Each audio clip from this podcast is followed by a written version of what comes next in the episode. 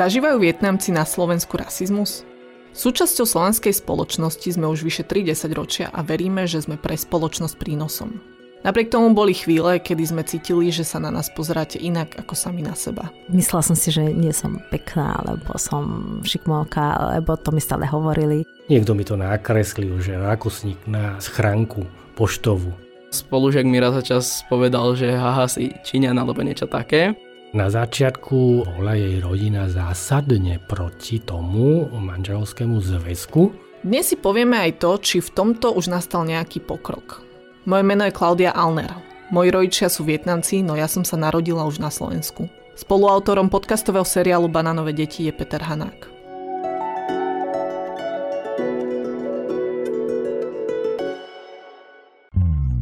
Vietnamu prišiel študent novinár Prinesol k nám jeden vzácny dar. Jedlo chutné, zdravé a čerstvé No tak ľudia užívajte, dajte si a jedzte. Papája, pravá vietnamská. Papája, šťastím zamláska Papája, ľudne každý deň sa dá. Mňam, čo to dávaš do jedla? Hej, Mr. Pop, a kryci meno daný za každú srandu a papaja ho baví. Ešte že vedúci, ešte že si tu, kde by som ja prišiel takému obedu? Túto exkluzívnu pesničku od speváka Tomáša Lukačku o pánovi Wolfram a papaji si môžete vypočuť na konci tejto epizódy. Papaja, oh, čo je tá tajná prísada? Posmešky či poznámky o rase počúvala už prvá generácia slovenských Vietnamcov, ktorá sa sem pristahovala v 80 rokoch. Čelili tomu aj ich deti, ktoré už navštevovali slovenské škôlky a školy. Sama si spomínam na momenty, kedy som chodila domov pešo zo školy a želala som si, aby som cestou naspäť nestretla žiadnych chlapcov z iných tried. Taktiež si pamätám, ako som v diálke kráčajúc domov videla blížiacu sa skupinu detí na bicykli a preto som odbočila a tvárila som sa, že vstupujem do cudzieho domu, len aby som nemusela čeliť očnému kontaktu detí. Napriek tomu si ma všimli a kričali na mňa, že som rýža a že mám šikmé oči. Hovorila som preto aj so svojimi rovesníkmi z druhou generáciou Vietnamcov o tom, či podobné skúsenosti zažívali aj oni.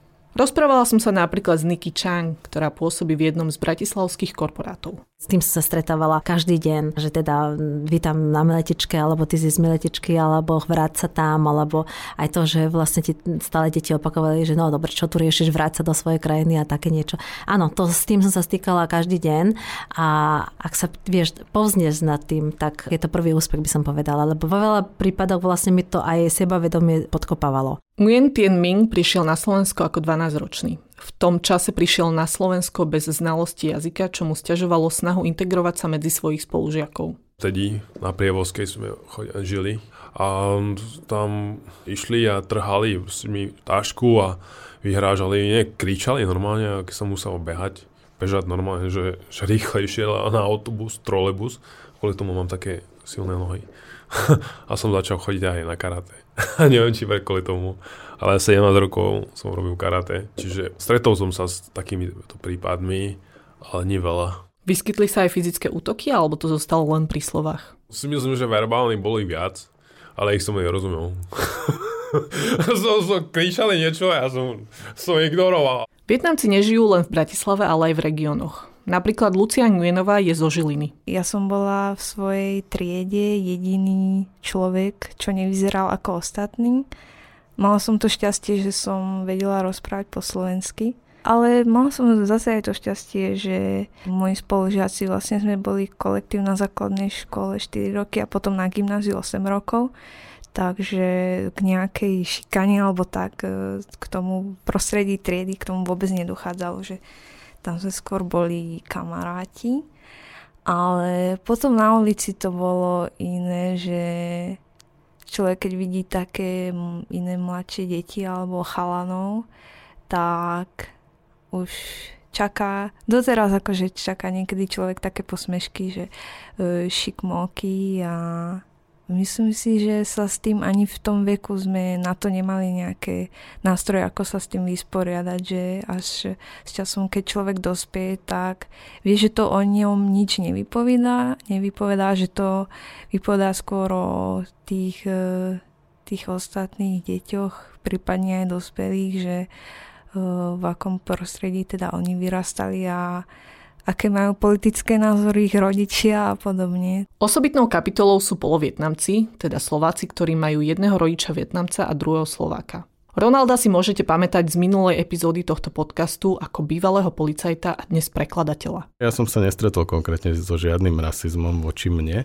Neviem, čím to je, ale možno aj tým, že mám aj Slovenka, hej, ja som vedel slovensky a zároveň keď som bol napríklad v škole a bol som vychovávaný aj mamou Slovenkou, nielen otcom, tak som možno mal nejaké tie slovenské návyky viac ako nejaké dieťa, čo má oboch rodičov Vietnamcov a nevie tie zvyky a možno sa správa trochu inak ako tie deti slovenské. Čiže mám, no proste mám pocit, že tie uh, deti, ktoré majú oboch rodičov Vietnamcov, môžu pociťovať viac rasizmu ako, ako ja, čo som polovietnamec.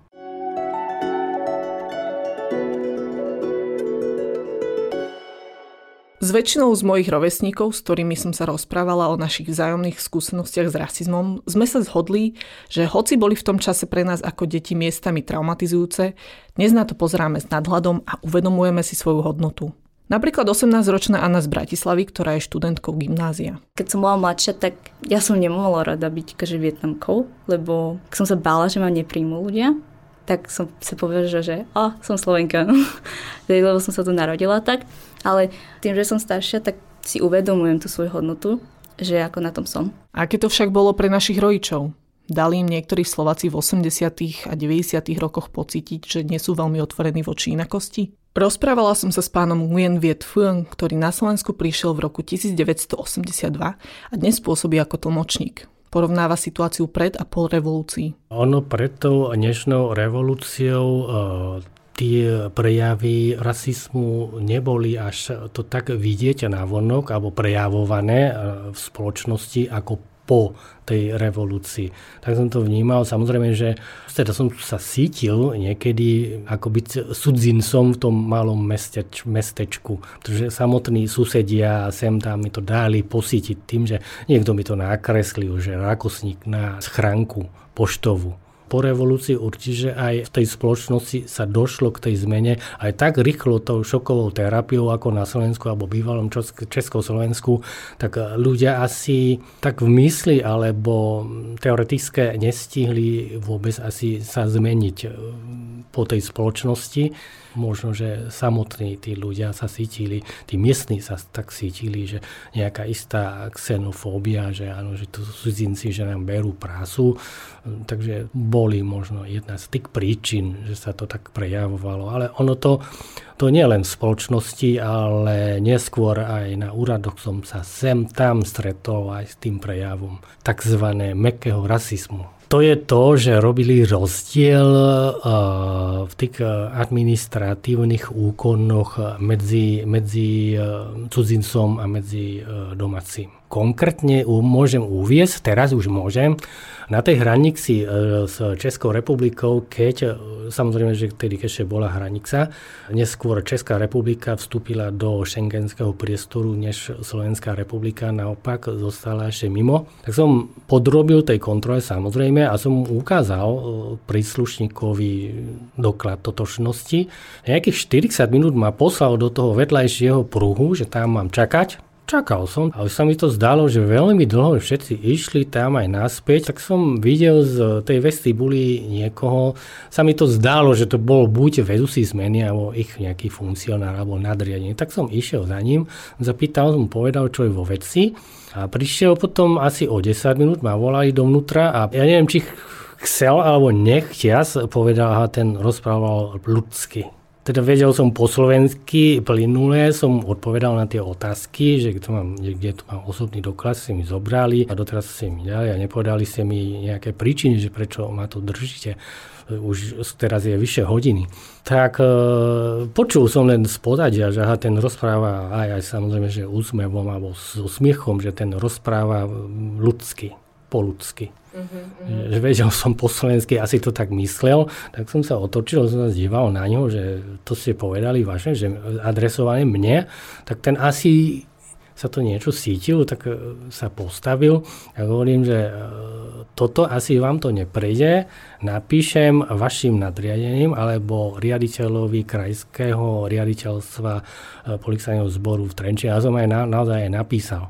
A potom im prišiel, prišiel tých, taký, taký list od riaditeľstva, že ospálnenie.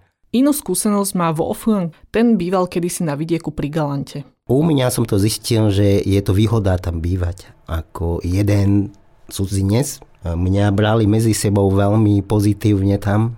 A som mal veľmi dobrý vzťah k susedom. Hrali sme spolu futbal, išli sme spolu na pivo.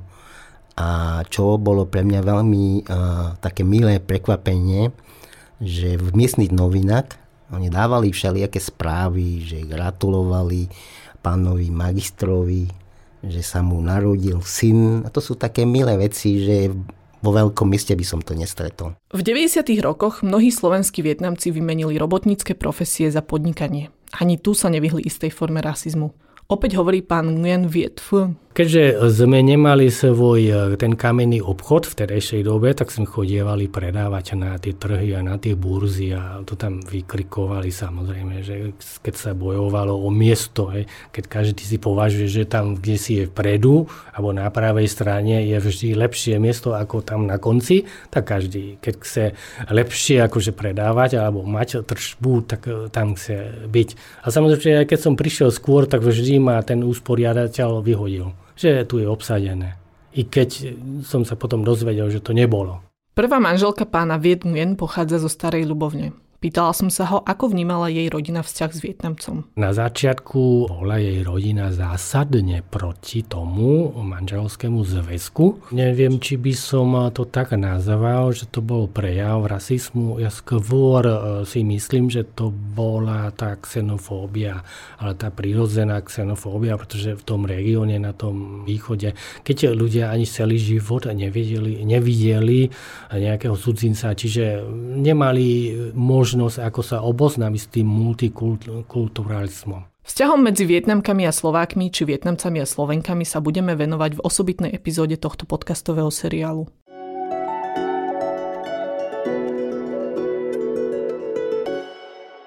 Nikto z hostí tohto podcastu nehovorí o posmeškoch ako o nejakej forme traumy. Každý sa s tým vysporiadal po svojom a napríklad Nguyen Tien Ming hovorí, že ho to ovplyvnilo aj pozitívne som sa snažil viac, robiť toho viac, chcel som byť lepší, ako taký priemer v podstate. Ja sa mi to podarilo v podstate niektorými veciami. Som spoznal aj kamarátov zo strednej školy a začal som aj venovať aj karate a aj meditáciu.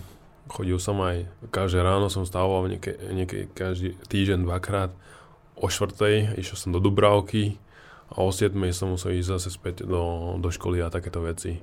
Čiže v podstate to bolo také mindset uh, nastavenie, že trénoval som aj mysel, aj, aj telo v podstate popri tom. Chodili sme na skúšky v podstate do Nemecka uh, a takéto veci v podstate.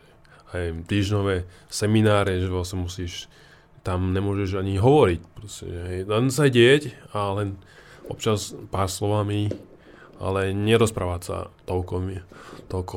Povedať, že vnímať si viac samého seba a okoliu.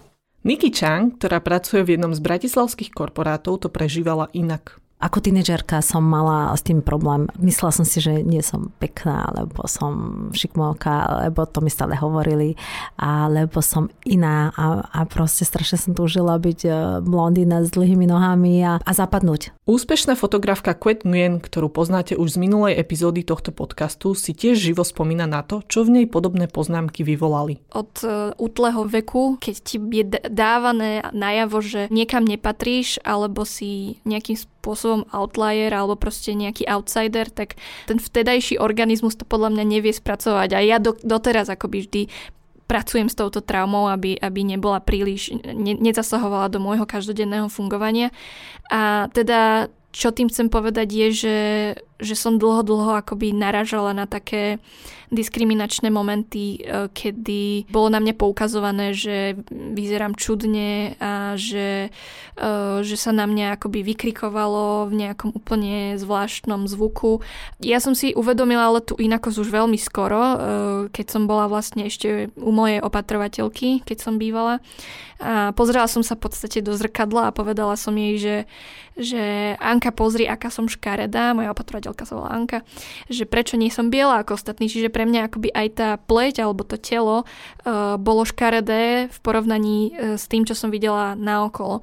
A tým, že mi to nebolo vysvetlené, tak, uh, tak som považovala vlastne tých ostatných za, za tých akoby dobrákov a tých, čo, čo vyzerajú správne. Čiže tá nejaká normalizácia alebo nejaké normatívne pravidlá v tej spoločnosti mi boli veľmi silno dávané práve v tom malomestskom prostredí a, a tým, že vlastne moji rodičia úplne nevedeli pochopiť, čo sa deje úplne v škole, ja som im nevždy povedala, čo sa deje a keď som aj povedala, tak, tak, tak som dostala akoby taký príkaz, že to nemám riešiť. Bolo to podľa mňa určite ťažké. S týmto istým problémom sa musela vysporiadať aj Lucian Vienova zo Žiliny. Asi sa ma to nejak dotkne, cez teraz som už na tom lepšie teda, že už si to viem racionálne odôvodniť. Ani sa nehanbím za to, ako vyzerám a nechcem zmeniť nejak svoju identitu, len je človeku ľúto, že tu pretrvávajú spoločnosti tie názory, že keď človek len vyzerá inak, tak majú potrebu mu to nejak e, verbálne mu to vypichnúť a urobiť z toho posmešok.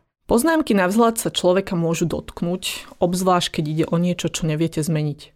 A tak je to aj s rasou. Takéto reči nikdy nie sú konštruktívne. Niky aj Ming si našli mechanizmus, vďaka ktorému sa s tým vysporiadali. Dosť sa venujem aj duchovnému cvičeniu, aj, aj tomu fyzickému, v podstate kombinujem.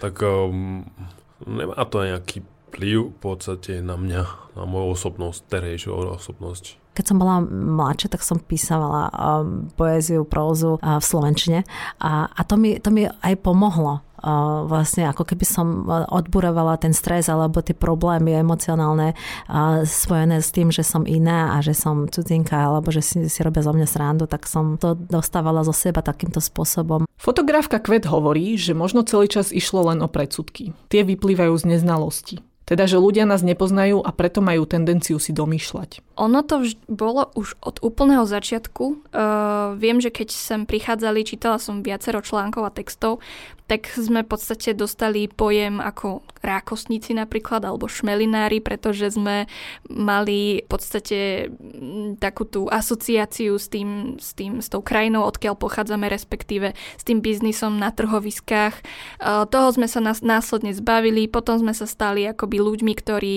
možno majú psy v jedle, prípadne sme ľudia, ktorí uh, mali, pestovali marihuanu a, a na konci dňa vlastne aj pred pár rokmi sme sa stali koronou. Akože tieto uh, nejaké predsudky, respektíve pojmy, ktoré sa k nám dostali, podľa mňa vychádzajú z toho, že ľudia ne, nemajú dostatok akoby informácií o tej komunite a tým pádom si to generalizujú, že niečo počujú akoby v médiách alebo si prečítali v médiách a hneď si to akoby spojili uh, so všetkými. Je to samozrejme asi aj prirodzené, že Jediné, čo počuješ, si samozrejme aj predstavíš o tej komunite, ale je to aj otázka potom na médiá, že ako sú zobrazovaní Vietnamci a Vietnamky.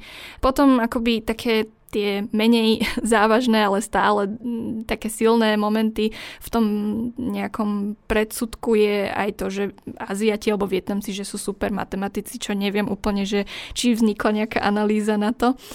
Ale myslím si, že, e, že to vychádza skôr z takej tej veľmi pracovitej povahy, respektíve takej priebojnosti e, v nás. A potom častokrát je akoby tá naša, ten náš charakter e, exoticizovaný, respektíve, že sa na nás pozera ako na nejaké exotické figurky, čo si myslím, že neplatí vôbec uh, pre všetkých. Je v takýchto situáciách možným riešením zakročenie autority? Kebyže tam bol, bol nejaký moment, že, že pani učiteľka alebo niekto, kto má autoritu zasiahol, tak možno uh, by som to pochopila skôr, lebo teraz tomu rozumiem, že, že tam nedo, nebol dostatok tej edukácie alebo, alebo uh, vôbec toho prepojenia s komunitou, ale um, vtedy to tam proste chýbalo, absentovalo. Podobný argument zaznel aj od 15-ročného Alexa, ktorého ste tiež mohli počuť už minule. Je to syn pána Fu. tak iba spolužiak mi raz za čas povedal, že haha si Číňan alebo niečo také. Potom som to povedal učiteľke a ona ho začína, že či sa ti to páči, že ťa volám Japonec a hneď s tým prestal potom. Spoločnosť sa vyvíja a ľudia, najmä v Bratislave, si zvykli, že nie každý, kto vyzerá inak, musí byť automaticky cudzinec. Do Bratislavy som prišla pred asi 7-8 rokmi, alebo možno aj viac, ale už, už hneď som cítila, že vlastne aj tým, že je to mesto väčšie a je tam trošku možná anonymita, Eh, na uliciach, tak eh, aj ten prístup bol trochu iný. Samozrejme aj v tom meste sa objavilo už oveľa skôr akoby tie eh, vietnamské bystra, kde ten kontakt bol najčastejší s komunitou a hneď akoby sa aj zmenil ten mindset okolo, okolo toho, ako sa vnímajú Vietnamci a Vietnamky. Mne samozrejme pomohla moja bublina, ja som študovala na Vysokej škole výtvarných umení, kde vlastne je veľmi vysoká akceptácia inakosti, diverzity a rôznorodosti, takže to toto mi veľmi pomohlo a vďaka tomu, že som si mohla rozanalizovať, že kde je chyba a že chyba nie je vo mne, tak uh, som zrazu uh, necítila už také emócie, aké som cítila, keď som bola v malom meste. Viacerí sa zhodujeme, že v tejto oblasti na Slovensku už nastal aspoň určitý progres. Stále to však nie je to isté ako na západe v multikultúrnych spoločnostiach. Hovorí Niky Chang. Aj teraz, 2022-2023, sa mi stáva to, že ježiš, to vaše meno, ja to neviem vysloviť, viete čo, ja radšej nebudem. Ja som žila v Anglicku a tam by si nikto nedovolil povedať, že tvoje meno je také a nejaké a nebudem to sa to snažiť vyslovovať. Tu sme sa tam ešte nedostali. Napriek tomu však potvrdzuje, že na Slovensku vníma progres. Ja som vlastne po 8 rokov vo Vietname sa vrátila sem a vtedy som si uvedomila, že, že Slovensko alebo slovenská spoločnosť sa posunula ďalej, čo sa týka cudzincov, lebo už, už som nedostávala sprosté komentáre. Lucia Ngvenová hovorí, že mladší ľudia, a teda študenti jej otca sú na inakosť zvyknutejší a vnímajú ju normálnejšie ako predchádzajúce generácie. Môj otec je vlastne vysokoškolský učiteľ, takže on bežne spolupracuje s kolegami už teda roky e, slovenského pôvodu a videla som, všimla som si, že, že majú k nemu stále rešpekt a vnímajú ho rovnako, ako keby nebol iný asi. A myslím, že, aj, že je to aj jeho pracovitosťou a morálkou, že naozaj je veľmi poriadný a všetko, všetky materiály má pripravené na čas a výsledky skúšok do 24 hodín, aj keď je sobota alebo víkend. A takže asi aj asi oni ho hodnotia na základe naozaj toho jeho výkonu a nie teda, že je iný. Nguyen Thanh Kuong, inak známy pod menom Samo, ktorý prišiel v roku 1987, tam vidí jasný posun. Ja som sa naučil vlastne brať ten život taký, aký je, aj každá minca má dve strany. Vždy berem tak, že hoci čo, čo sa mi stalo, alebo niečo aj negatívne, tak začnem brať z tej Eh, pozitívnej strany, aby sa mi lepšie potom eh, na tú vec reagoval aj vôbec ako odreagoval. Veľa vecí sa stalo aj z tých čas, vlastne keď som sem prišiel, prišiel aj doteraz, keď môžem porovnávať, tak uh, Slovensko sa stáva čím ďalej tým zhoviavejšou krajinou práve pre cudzincov. A vlastne tie presudky alebo stereotypy, ktoré som si E, zvykov bola ako zažiť, teraz už pomaly zmiznú. Aj podľa môjho názoru Slovensko už je také otvorenejšie, že voči cudzincom.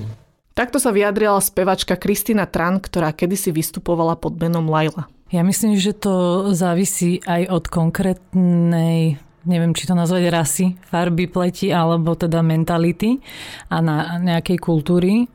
Myslím si, že to nie je na, na každú kultúru rovnaký ten meter u Slovákov a veľmi to ovplyvňuje to dianie či už na politickej scéne, alebo teda tie sociálne médiá tiež nám podsúvajú rôzne, e, rôzne výmysly a ľudia si na základe toho vytvárajú, akože všetko to vychádza zo strachu, hej, čiže zo strachu z toho neznáma ale myslím si, že každý človek, ktorý by navštívil danú krajinu, s ktorou má problém, s nejakou národnosťou a spoznal by tam nejakých ľudí a nemal by s nimi problém, tak by zmenil pohľad. Ale to môžeme iba ako tajne dúfať, že, že k tomu dospejeme. Tento strach z neznámeho neovplyvňuje len Slovákov, ale aj nás, Vietnamcov.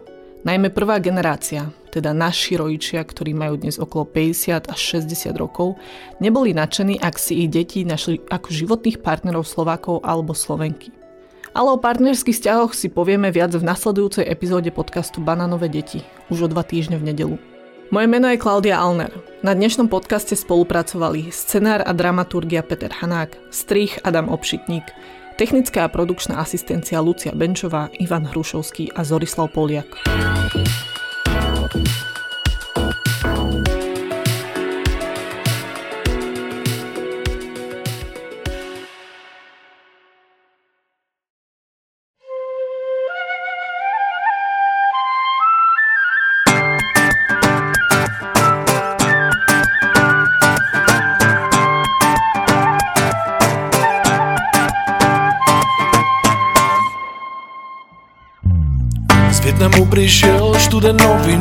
Prinesol k nám jeden vzácny dar Jedlo chutné, zdravé a čerstvé No tak ľudia užívajte, dajte si a jedzte Papája, pravá vietnamská Papája, šťastím zamláská Papája, ľudne každý deň sa dá Mňam, čo to dávaš do jedla? Hej, Mr. Pop, a kryci meno daný za každú strandu a papaja ho baví. Ešte že vedúci, ešte že si tu, kde by som ja prišiel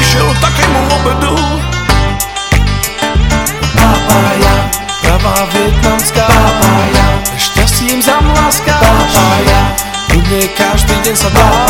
Mňam, čo to dávaš do jedla? V živote čo vyskúšal, našťastie textil nešiel ako mal. Potom v Bratislave gastro vyhútal, dnes je z neho papajový král.